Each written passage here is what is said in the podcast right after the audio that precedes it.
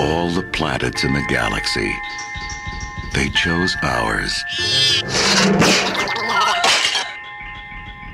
They hide in small places. This phone is dead. What? They like the dark. Jay, any luck? Just a minute. There's nothing cute about them. They've come a long way, and they're hungry. Critters. They bite.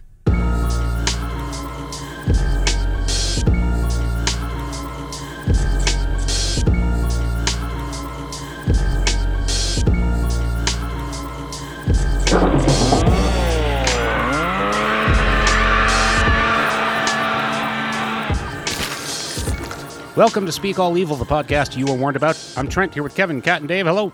Hello. Hello. Hi. Follow us on Instagram at Speak All Evil Pod. October 30th at the Apohadion Theater in Portland, Maine. The second annual Speak All Evil Presents Halloween film screening this year, showing classic 1985 Splatterfest Reanimator. Woo! Gonna be a lot of fun. Gonna have a little costume contest, party mixer, 7 p.m., $5. dollars We'll have the movie on at 8.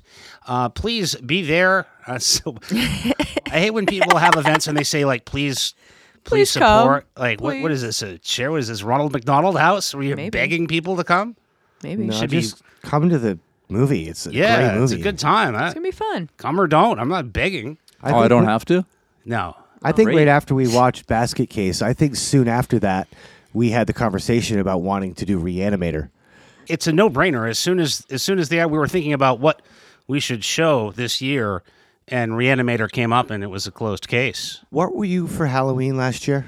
I was Leatherface the first night, and then I was just random, uh, kind of vaguely MAGA guy. right, right. and we went to this like uh, all night fried chicken place. Yeah, and I still- and you've got the American Oh. suspenders on and jean shorts.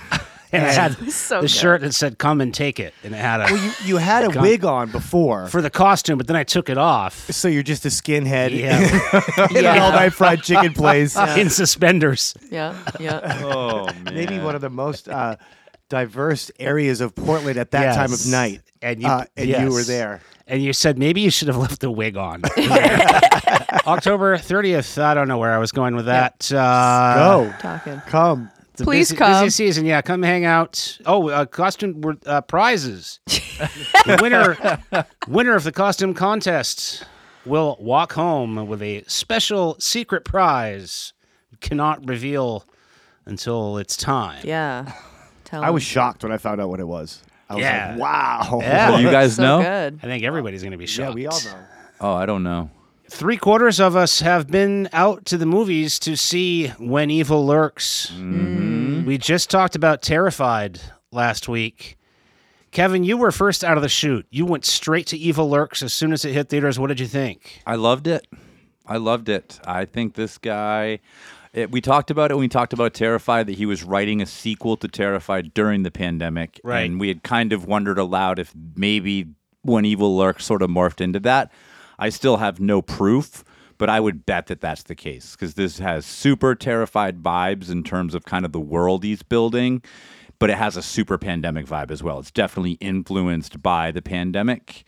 I think once again he does a great thing where you don't get the origin of anything. You just you're dealing with this with the characters. It's got a little bit of a road trippy vibe. I'm a sucker for a movie, not necessarily a road trip, but like a destination movie. They're kind of running away from something and they don't know where they're going. I love those movies to see where you end up. Uh, it's, in my opinion, not as scary as Terrified in like a traditional scare way. It's way more gnarly. It's gross, more shock value, I think, than Terrified really has. I love it. I, I think, and and I think it's very thought provoking. The more that I think about the movie, the more I keep kind of spinning. Like, what was he getting at? Dave, what'd you think? Well, we've heard a lot about the shock value of it, and we've seen some shit on We the have. podcast. I Yes, mean, we so have. Yes. I was, you know, you can't really. Where are you going to go from there? So I wasn't that shocked by the shock value stuff, and all the things I liked about Terrified were kind of lacking. Um, even the jump around story and all the complex, you know, characters. I I missed that in this. Um, it was an entertaining watch, and I'm going to watch it again as soon as it hits Shudder. In case there was something that I missed, but it was a little bit too simple of a concept for me. I think compared to what I expected. But then again, that always happens. Sometimes on the second watch, uh, we go in with no expectation and like it. Yeah, I, I need another go. I was disappointed. I was a little bit let down. I thought there were a lot of great, great scenes, great sequences. It does go pretty hard in spots. There were moments that really did it for me, but there was so, I, I felt like there was so much yelling exposition. I felt like there were long stretches of just constant shrill nonstop yelling and it was pretty loud normally like i like a good loud movie in the theater but i if i had been at home i would have turned it down just yelling so much explaining about the demon over and over and over again my god how many people we have to explain this to i don't know i i really I really think if you cut 10 minutes, I think it needs a tighter edit. We talked about Terrified was just under 90 minutes. This is about an hour and 40. I really think if you just cut 10 or 12 minutes of yelling exposition out of that movie, I think you have a better experience. Um, might have just been a bit, I don't know. I mean, I was very excited. I was going in with the the best um, mood, frame of mind, and, and expectation. And I'm looking forward to giving it a second spin at home. I will hit it again on Shudder because everybody loves it. We're, Dave and I are the only, we are the most lukewarm reviews I've seen of this movie. I did talk to one other person who kind of thought the same thing that it was just too much in between those those great moments are there, but there's too much. There are long stretches in between. The other thing that I I don't know. I wish that there was some sort of character development. I wish there was more story. I like a movie that just goes bang bang bang from one thing to the next. I don't necessarily need character and story as much if it's if it's going to be a brutal horror movie. Um, but I just thought in this movie it maybe it would have helped some instead of just all the yelling. Maybe we could have known a little bit more. I don't know. I, I'm excited to give another spin. You've mentioned before that just sometimes you're just not in the mood. I was in the mood though. I was very in the mood. Nice. Well, well th- you didn't necessarily know what the mood was, or like the tone or the setting, or maybe you had this whole other mood in your head. Yeah. Uh, you know. but yeah. Yeah. This week, I actually found myself in a strange mood that I'm not always in for the movies this week. They put me right in the zone. Before we get oh. to this week's, I just want to check in with Kevin real quick. I was all set, Kevin, to go see Exorcist Believer yesterday. I had the time cleared. I knew which showing I was going to. I was all ready. It was the main focus of my day. And I pulled out at the last minute. I decided that I don't need to go prove to myself what every single person has said about this movie that you yourself have said to me.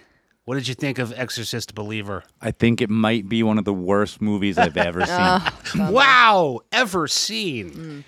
On par with like Exorcist 2 in terms of fucking up a great franchise.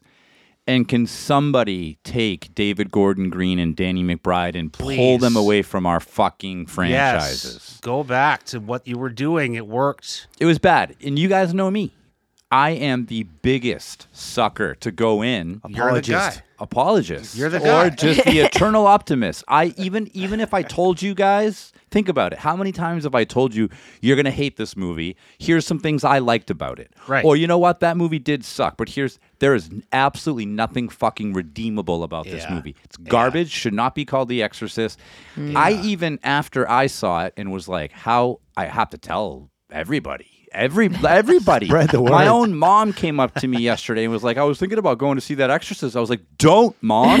Wow. and I'm all for my mom getting out of the house and seeing a scary movie. But Jesus Nope. Christ, like Yeah. it's it's that bad. And then after I rarely do this, but I went and found like all the pandering fucking YouTubers. There's a lot of boosters out there. I can't say anything bad because I might get David E- Gordon even Green the, on my even show the someday. professional boosters. Everybody is like, it. "Fuck this movie." yeah, and I think part of that is because they couldn't bring themselves to to admit how much the Halloween trilogy sucked, and now they're taking it out. They they can't take anymore. They can't do any more professional boosting. This is The Exorcist for God's sake, and they're not going to say it's good. Yeah, I'm, I, I can't wait to see where they go because The studio paid like movies. four hundred million dollars for the rights to The Exorcist. They sh- I'm, I'm Everything happy. I Exorcist. to The, the budget of this money. movie was not four hundred million dollars, but they that like it was a bidding war, so it went up and up and up and up and up. Right, and it was a three movie deal. I cannot imagine where he's going to go if they even let him make this. It's That's not. right. It's not going to in make. the air. Yeah, I mean, Yeah. shit money.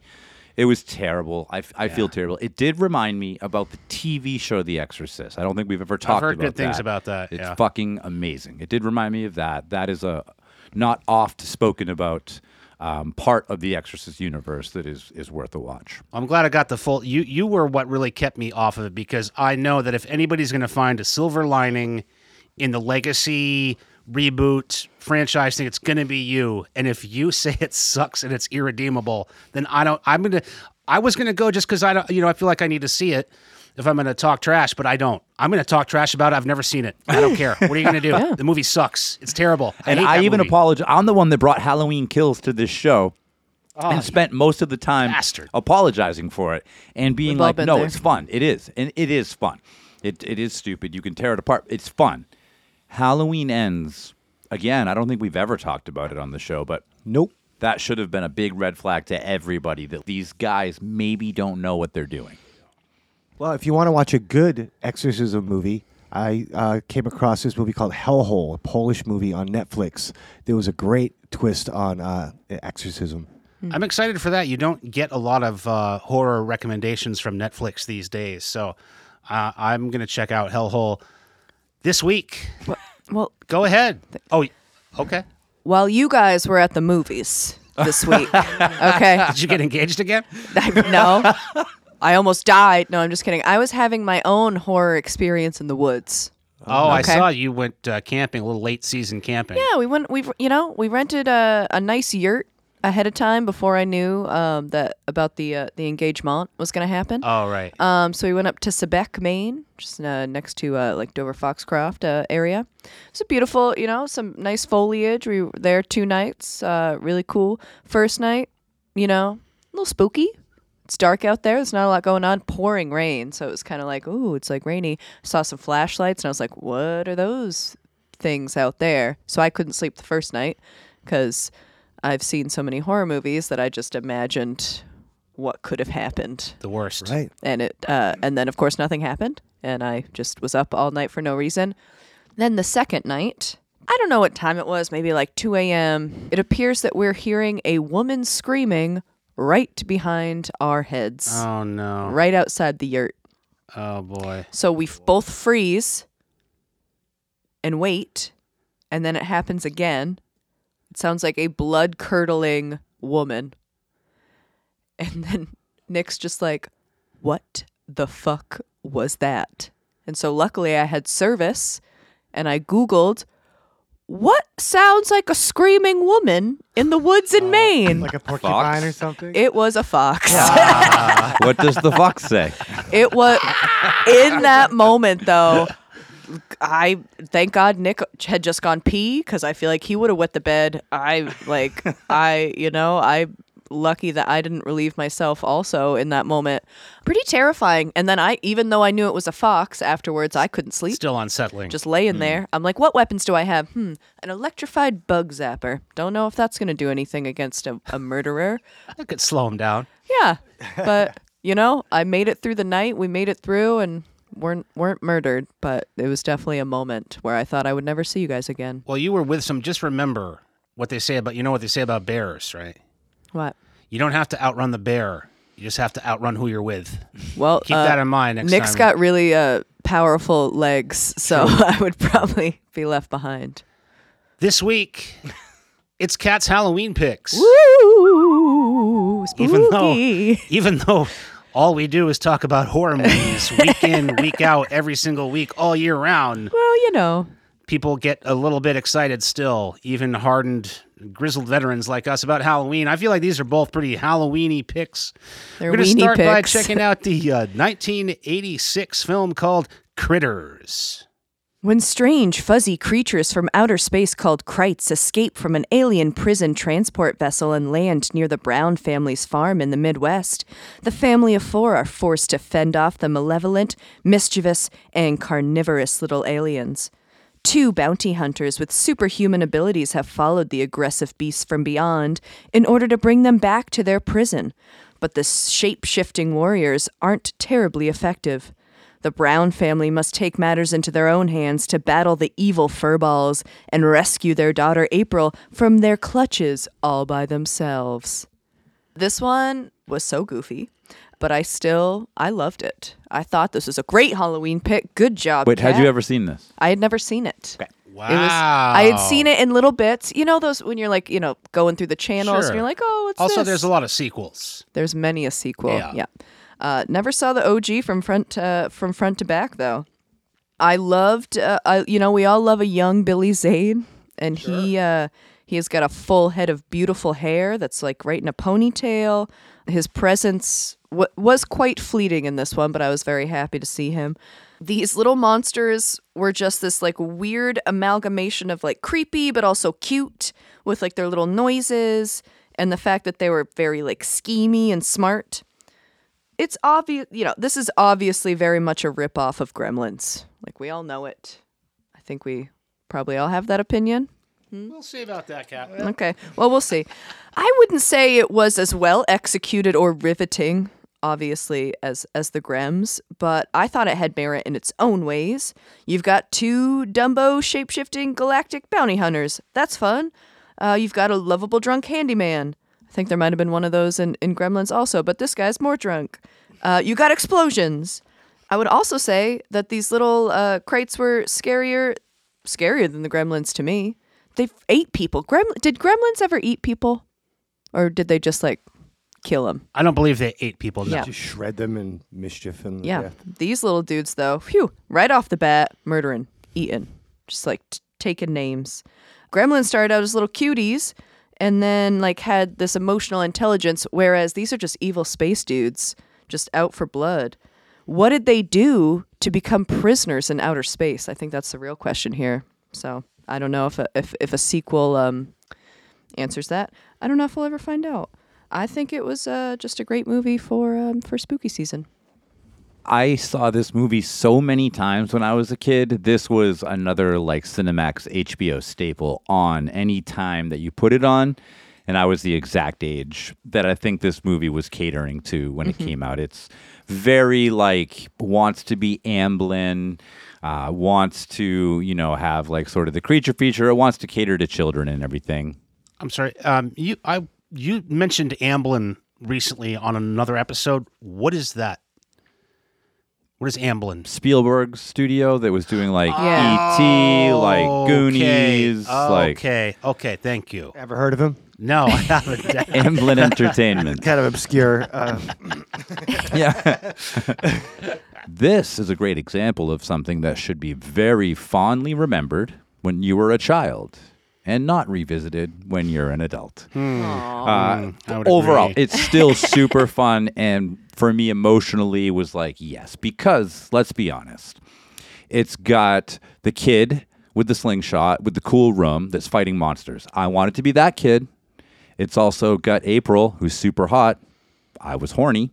It's got Billy Zane as Steve, who's getting some. I wanted to be Steve without having my stomach and dick eaten off. Mm. And then like the bounty hunters, like I remember being a kid and being like, those fucking bounty hunters are so cool. And one of them sang like a 80s metal song. Th- this movie had every single thing that I wanted when I was a kid, including monsters. Um, but it is it's incredibly thin uh, watching it now. Like I remembered it being this big, epic, Yeah. scary, uh, not Yeah. necessarily scary, but like monstrous and like more eating and more deaths and maybe some more gore. But I was a kid, so I was probably like just thinking of all this, and I definitely remembered it being like a lot more interesting. Like it, I can't believe how much time it takes for like the critters to get to Long Earth, time. and then they're just like at a farmhouse for the rest of the movie. Yeah. Like uh, so that I was a little bit disappointed there. But I mean, anything that I say is just like you know viewing it from somebody much older than they were when they first saw this movie, and definitely not the audience it was catering to. Uh, but like you said, Cat, like uh, all the character actors, the people you recognize from the '80s, the Dee Wallaces of the world being in this, uh, it's a legit movie that definitely deserved to have like the really funny four, five, six, however many sequels they have now. And a You know, TV show. Yeah, and a TV show on Shudder, right? Yeah, it did one season at least. anything that I say bad about this movie is like so lighthearted, kind of like the movie itself. Yeah. I never saw this when it came out. I was 12 in 1986. What, what am I, some kind of fucking wuss? Why am I going to watch a PG 13 movie?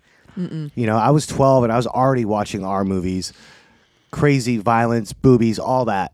And I was not interested in any family friendly fare. So I never saw this back then. Um, I did think it was going to be just like Gremlins. And I loved it.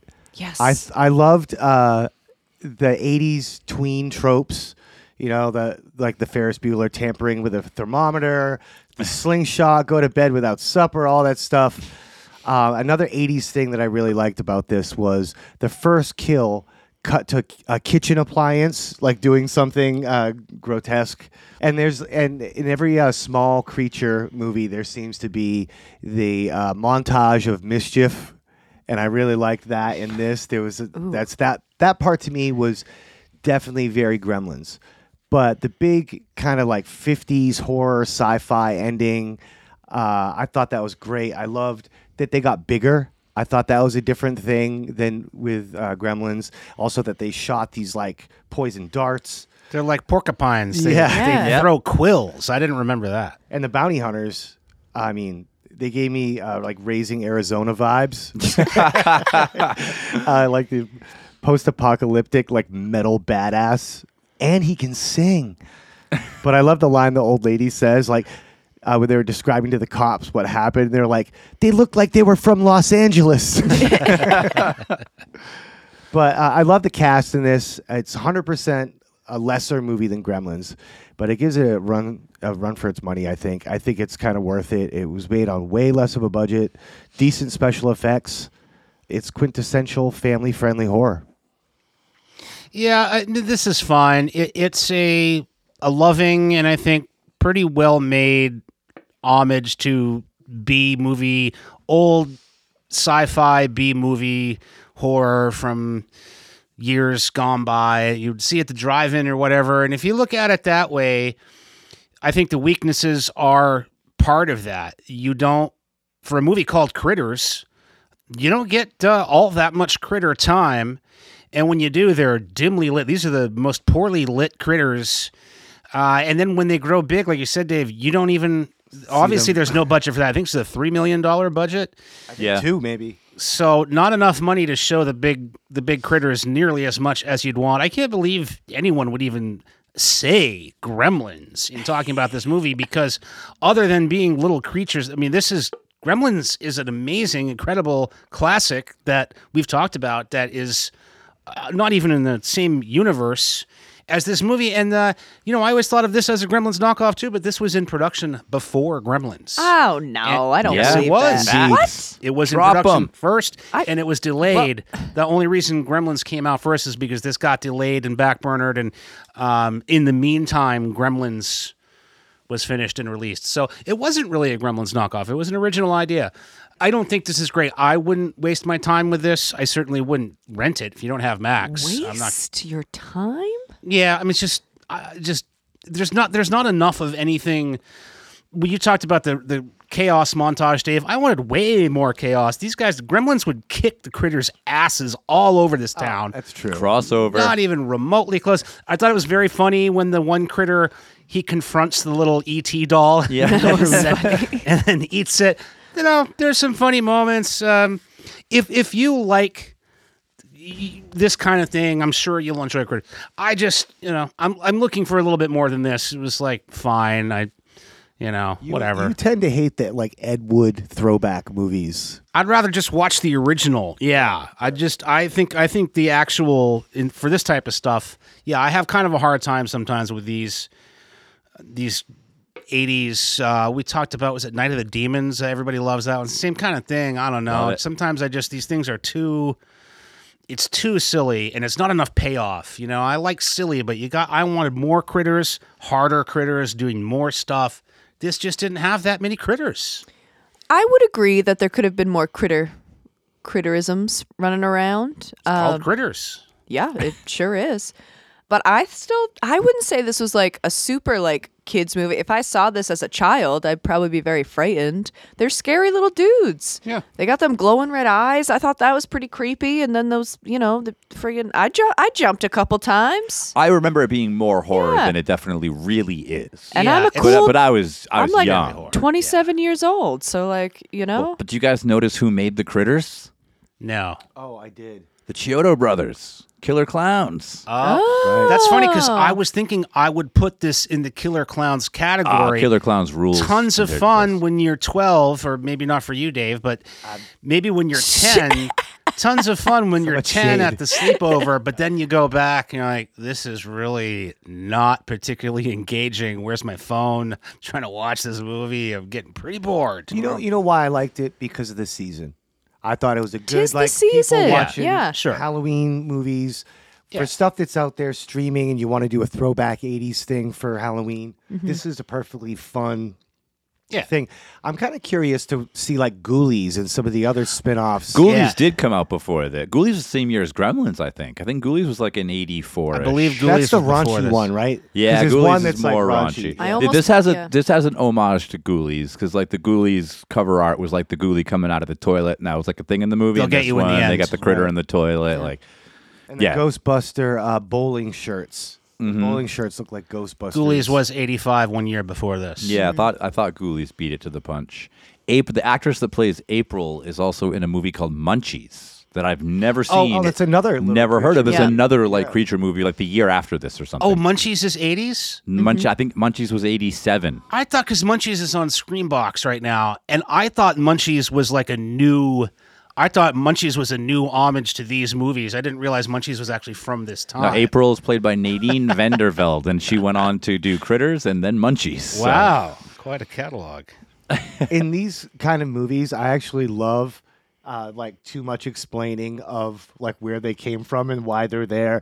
It's kind of the exception to the thing that we always say we don't like in movies. Yeah, but too it's much so exposition, Stupid, like yeah. when they have the stupid aliens and they're on the prison ship. You don't really need to do that. I you think could have they- just done the meteor. I Like, think they do, Cat, explain why they're in prison. I think they ate an entire planet.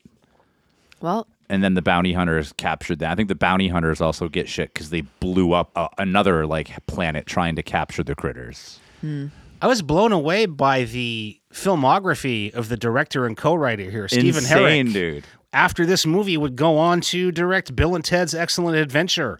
Don't Tell Mom the Babysitter's Dead, The Mighty Ducks, Three Musketeers, Holland's Opus. Uh, and then he started falling off with Rockstar. Yeah. Holland's Opus. Life or something like it. Mr. Holland's Opus with. Uh, How do you go? How do you go from this to that? Though, it's, Well, it's crazy. Maturity. he went from this Maturity. to Bill and Ted's. Uh, yeah, and then he he made that movie Rockstar. He directed that movie with M- Marky Mark, or was that was Marky that, Mark Marky and Jennifer Mark. Aniston. yeah, that was a flop, and then Life or something like it. And since then, his credits have gone way down, way downhill. Um, I'm way more interested in talking about the writer of the film. This is this is really going to tie Cat right into this. okay, So the movie was written by a guy named Domonic Muir. Hmm. All the credits, Domonic Muir. yeah. Do you know what his alias is that he would go on to write other films under? Stephen King. I was gonna make that joke. Son of a bitch. August White. What did August White go on to write almost all of? The Evil Bong and Ginger Dead Man. Well, well, well. How the turntables. I have a better, I have a better cat tie-in than that cat. I think Oh. one of the reasons that you love this movie, Yes. filmmaker directed two Dolly Parton television specials. what? I, did you see the 2015 Dolly Parton special called Dolly Parton's Coat of Many Colors? Absolutely not. You haven't no, seen I that? didn't. No. Or the 2016 follow-up Dolly Parton's Christmas of Many Colors, Circle of Love? That sounds more were familiar, but I think just because you said Christmas. I thought you were uh, a number one Dolly Parton I am. fan. An, listen, I love me a Dolly Parton. Um, I can't say I've gotten around to watching many of her films in her recent years. What about Nine to Five? Have you seen that one? Yes, I've seen Nine to Five. Have you seen Rhinestone with Sylvester Stallone? uh, no, I haven't. You don't know jack shit about Dolly Parton. How dare you? This made uh, thirteen million dollars. That's a, a pretty big success for a three million dollar budget movie. I think this is a. Yeah. I guess that's why there's many, many more, including Critters Attack from just from 2019. That was the same year as the uh, the I don't think show. I ever saw any of the sequels. See, I think I remembered the second one was directed by Mick Garris, and the second one I think gets a little more raunchy and a little crazier. I kind of I think I was thinking more of the second one. I think is a little wilder, if I recall. I wasn't gonna Well, try to squeeze it in this I'll week. pick that one for uh, next time then. Who's the guy who plays um, the psycho uh, sniper in The Jerk? Who's in this movie? Oh God, yeah, You know, he plays the sheriff or whatever. This guy right here. yeah. Yeah, he's a, he's a in a lot of funny '80s movies. Is Terrence Mann a big deal? Terrence Mann was no, he, he looks so familiar. I think he looks like Bob Geldof. I thought, to me, he's never really done anything. He just was the guy in this, and he's one of the bounty hunters. Looks Yeah. like Bob Geldof is a bounty hunter in this. Is what I kept thinking. M. Emmett Walsh is the guy you're talking about, Dave, the Yes, sheriff. yes, yes. Do you guys notice the the bowling team that the dad is on? Their bowling shirts have that Ghostbusters logo on the back, but it's a mm-hmm. bowling pin, the Pin Busters. Pinbusters. You notice I just said that five minutes ago. No, I didn't notice you said that. Yeah, I'm listening. Facts. See, three faxmen now. I was just three noticing when faxmen. we're, we're watching it now that at closer inspection, it, they might even be the ball busters No, it's Oh. a pin. or the pin busters. That it, makes it's more pin. sense.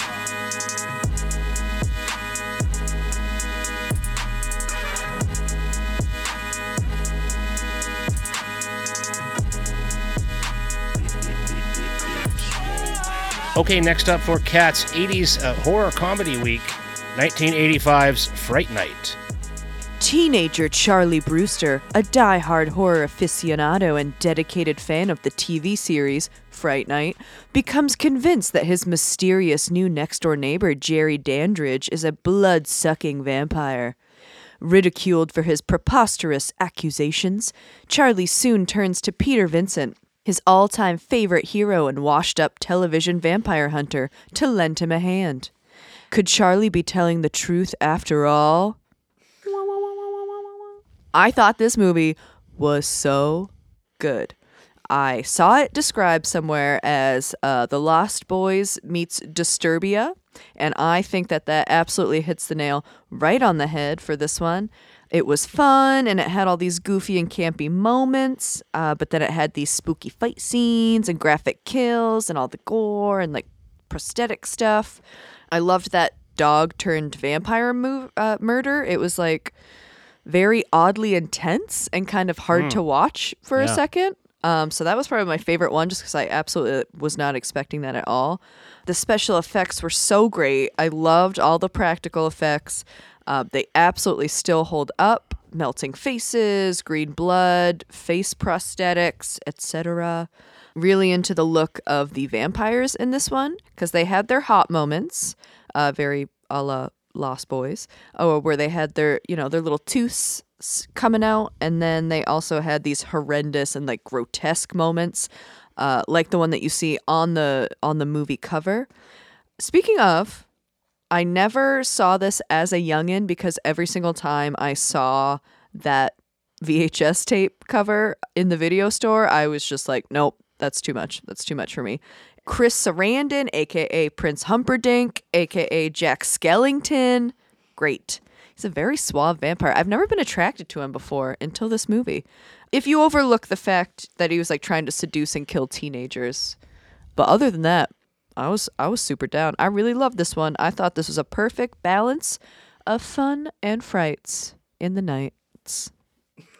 Great one. Love this movie. This is a perfect Halloween pick for me. We're talking about lighter fare, talking about goofier Halloween type stuff. This to me is your ultimate Halloween pick. And if you're talking about tribute and homage to films that came before, I prefer this to me is kind of a a throwback to older movies than Critters was kind of doing. This this to me, a lot of this is back to the 50s, 40s, 30s even, the older classic horror movies. That's that's kind of what this was to me and that's what Charlie, the main character, that's what he's watching on TV all the time. It's the 80s and he's watching these old movies and he loves this Vincent Price character is supposed to be basically, like you said, a washed up Vincent Price. Mm-hmm. And so I thought it did a really great job of kind of transferring that those movies that that Charlie's watching, they kind of seep into his world, and then his life turns into one of these older, old timey B movies, not Dracula, not Creature from the Black Lagoon, but lower tier stuff. That's kind of what his life turns into. And I thought the movie played out very much like one of those movies where there isn't a ton of logic. People come to kill you, and if you just move to the other side of the room, they stop and have conversations. you know, it's like it's just it was kind of to me it was like one of those old timey movies. I've been watching some of the pre-code horror trove that Criterion has right now for for Halloween movies from the early 30s before the Hays Code and that's what this reminded me of. Uh, wasn't expecting to see Marcy from Married with Children in this, and it took me the whole movie. I'm like, is it or isn't it? Is that Marcy? It's got to be. I wasn't sure. By the end, I knew that it was Marcy. I loved uh, Evil Ed. Stole stole the show. God. Roddy McDowall as Peter Vincent. Great uh, character actor. Uh, loved the effects. You mentioned the practical effects. Cat so good. Uh, much better than I would expect for a movie like this. This movie really brought the goods with the effects, but it uses them sparingly, and I thought that it it amps them up as the movie amps up. It gives you little bits of great special effects horror scenes, and those scenes get bigger and more frequent as the movie gets to the climax. Then you really get the whole shebang. This is a great. Uh, great Halloween pick. It's on AMC Plus right now, or if you have Prime with AMC. Uh, I think this is well worth a VOD. I just rented it. Good pick, Cap. I also skipped over this one back in the day, and I think it was that cover. To me, I you know, I thought it was some sort of like possessed house kind of thing with the the, the ghost looking thing over the house. You were talking about the movie house. Right, because I got them kind of mixed up because of the the cover art, I think, or just kind of the general neighborhood, uh, suburban horror. I really love the teen with binoculars vibe because you don't get that anymore. Yeah. Kids have like smartphones. Yeah, yeah. You know, so like, That's right. Did you have binoculars? Yeah, kids in the old days, you had to lean out your window, get a pair of binoculars if you wanted to see anything. You didn't have these phones. You had Did you guys both have binoculars? I definitely did not. really.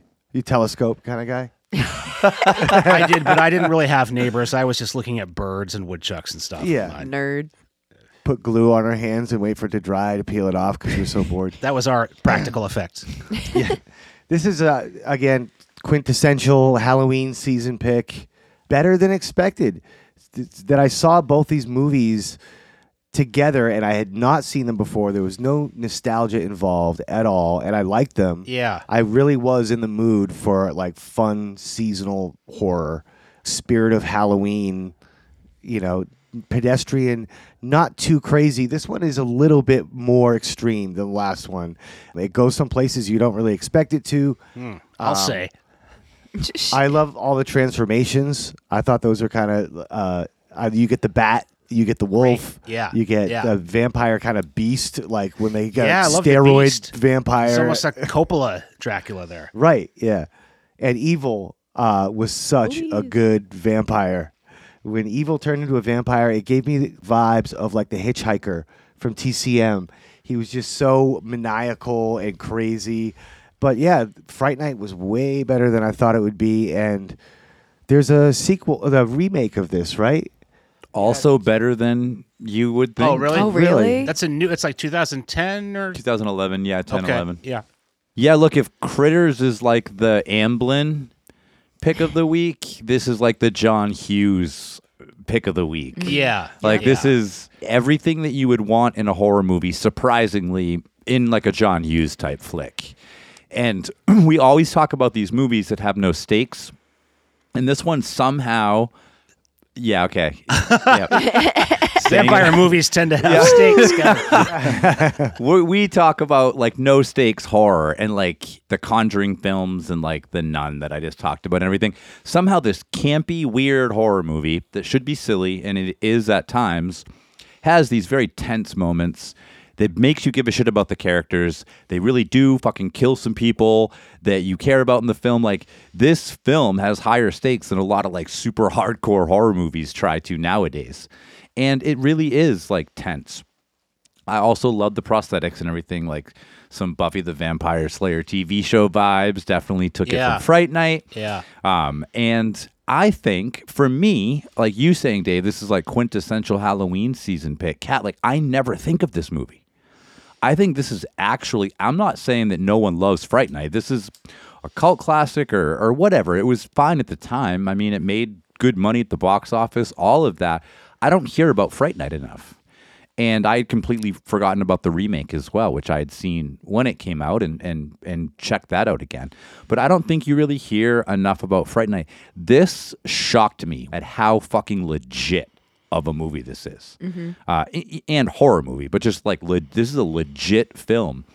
Hour forty six blows by Yeah, well paced. tons of like 80s problematic undertones and then some surprising cultural undertones Yeah. that really probably snuck by like in the 80s Yes, Uh, definitely. and definitely, wouldn't you know probably would have been talked about a little bit more at the time but i was kind of shocked you know you're talking Yeah. about jerry dandridge going after teenagers there's something else jerry dandridge is going after in this movie that uh, i did Yeah. not pick up on when i was smaller um, but i thought it was fantastic i mean uh, yeah, sorry. I, I, I'll end there, and we can open the floor up. Well, I, I forgot that this was written and directed by Tom Holland, not the not young actor. not Spider Man. No, but the writer and director of uh, Child's Play. And also, I always forget that Tom Holland directed and co-wrote the screenplay for Thinner, the Stephen King adaptation. He has, yeah, he has shown. underrated, underrated Stephen King adaptation. So it shouldn't be a surprise um, that this is as well done as it is. I would regard Tom Holland as a, a horror legend. So yeah, this had eight million dollar budget. So this is twice over twice the budget of Critters, and it shows definitely. And this made some money too. Yeah, made like twenty eight million dollars at the box office. Not bad. No, no, and the effects were done by the team that did Ghostbusters.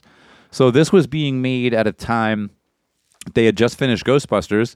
This movie, I can't remember what other movies the studio was like pumping into at the time, but Tom Holland has said they forgot all about us, left us completely alone, and we were able to just make this movie. Yeah. And everyone had a fucking blast. And it shows. Like we talk about it all the time. You can tell when you watch a movie that they had fun making it and that the people that were involved knew what they were doing and gave a shit. And every goddamn second gone into this is like Savini level effects um, for a horror film. And it, I wasn't shocked when I read that the the team that had just come off Ghostbusters. Like, Can you imagine being Tom Holland and being like, all right, let's put the crew together for this movie? What are you guys just coming up? Oh, just a little movie called Ghostbusters. Charlie is played by William Ragsdale. You guys remember the show Herman's Head? I Herman's don't. Head? I did No. not. When I read that, I Oh, had no I do. idea what they were referencing. I never watched it, but it ran for three seasons on Fox, and he was the star of that show. yeah, that's about it. Mannequin Two. Oh, he was Oh. in Mannequins. Oh wow. Yeah, on the move or on the run, whatever the fuck. And he just did a cameo in Renfield. I was curious about Chris Sarandon, who plays Jerry Dandridge, the, the villain. He was married to Susan Sarandon in 1967. They were married for 12 years. What? I didn't Yes. know that. Yes. I had no idea either. Wow. Yeah, I thought it was a coincidence. No. she liked the last name. Yeah, what? She kept that the whole Stuck time. The whole with it. time. They were divorced in 79. Interesting. The like critters, this one had a lot of things that really stuck the landing for me. Like uh, opens up with uh, good old Charlie making out in his bedroom, and then you think he's gonna get some, but just like me, he'd rather watch a horror movie, I guess. It's distracting. Getting a lot of uh, your coming of age in this this That week. was the big week for me. Yeah. He's a voyeur like me with my binoculars. I did not, but Cat mentioning Disturbia, that's an underrated flick for me. I, I actually really dig that movie. Yeah, And that movie fucks. this has gotten some love. So uh, this has gotten, uh, I think, the reputation has grown over the years to the point where there's a somewhat recent documentary about the making of this movie, and there's there's actually a lot out there about how this was made. The, these guys are pretty proud of this movie. A lot of information out there. I'd love to see that documentary. It's on Screambox right now, and that's the only place you can see it. It's called "Hey Brewster, You're So Cool" or something like that. Whatever the line is that Yeah, hey Brewster, you're so cool. the Ed delivers. Yeah, that's the name of the documentary. One of many evil Ed lines that are very quotable in this film. I I would take a spin-off sequel, Evil Ed, just you know on his own. Well, they they wanted to bring him back for so there was a sequel to this, a, dir- a direct sequel that was made um, a, a couple years, the 88, something like that. Didn't really do anything. And they wanted to bring back Evil Ed, and he instead got the lead role in 976 Evil. Remember that? No. It should have been. I can Evil see the Ed cover. Yeah. versus Bud the Chud. Interesting true crime connection in this movie. Roddy McDowall, who played Peter Vincent, he loved the role so much that after the the direct sequel, he wanted to get a, a third movie going, and he wanted to get Tom Holland back on board. I don't believe Holland was not involved in the in Fright Night Two, so McDowall went and got Tom Holland and uh, set up a meeting with the president of uh, Carolco Pictures, whose name was Jose Menendez. Before the meeting could happen, Jose Menendez was murdered by his two sons, the oh, Menendez brothers. Wow. wow. Wow. We might have had a third Fright Night movie if not for those meddlesome kids. Those, Those crazy. metal, I think they're a little bit more than meddlesome. Lyle and Eric. That was that was the name, right? Something like I that. I will say that the remake is pretty fucking good. Oh yeah, yeah. It is. Colin Farrell, um, Oh, Anton right, Colin Yelchin, David Tennant's in it. David Tennant. Stacked cast. Yeah, and it and it flips a lot of uh, the characters around. It's not like a super faithful remake. Uh, it does kind of flip some things around. It's a lot. It's a lot better than you would expect. Um, not terribly necessary, but more well done than you would think. Yeah, so he was gay. So we're gonna talk about that. Yeah, well, yeah, talking about well, I, I think there is a, a major subtext of this movie is that it's a cautionary tale about homophobia in the 80s. What this kid is really afraid of is that the new neighbors are a little bit different in another way and there and there's one scene that really drives that home the the scene where the camera shows uh, Dandridge in the window and then it looks like a his friend there is servicing him is what it looks like and then it, just the way they're positioned it's a very ambiguously gay duo kind of that skit from that skit Yeah. from Saturday Night Live and it, it was like it's kind of like one of those scenes for a minute and then you think wait a minute yeah this vampire just lives with his buddy his good vampire Well, that's friend like the, he's like the Renfield. would- he's like the yeah. Renfield of the movie. but he's also supernatural they show at that one point because when they Yeah. put the that was I, unexpected. Oh yeah, yeah, yeah. But I, I think that's like their take on the Renfield character. But yeah, there's differences for sure. But yeah, Yeah. they're totally hinting at uh, yeah. And they handle like a lot of the cliche vampire stuff really well in this. Uh, when like the whole you a vampire can't come into your house. That entire sequence That's is so funny. brilliantly shot and paced. For supposedly a, a kid that stays up all night instead of making out with his girlfriend, he's watching bad Vincent or Peter Vincent TV shows. He has to go to Evil Ed to find out the ins and outs of vampires and how to keep them away. And when Evil Ed's like, okay, just remember, like, they can't come into your house unless you invite them. And of course, he comes back to the house. Great. Jerry So he- he's Dandridge, nailed- which is a yeah. fantastic name, by the way. Jerry Dandridge uh, is in the house and just drops all these hints about, like, well, I can come over whenever I want, right? Like, Yeah, how could he be watching the show every night and then not he know to go to any of these Ed, yeah. basics about vampires? Bit of a plot hole there. Mm. Next week, continuing the Halloween picks last year, I'll never forget. I, I faced some displeasure with my. I brought in a couple dark thrillers near around Halloween, and people acted like I, I wasn't Halloweeny enough. You were a real Halloweeny. so next week, I'm bringing it. Speaking of classic throwback horror movies, we're going to check out from 1941, Oh. The Wolfman. Oh. oh. It's on Prime right now. and we're going to check out from 1954 Creature from the Black Lagoon. Oh, I knew it. VOD.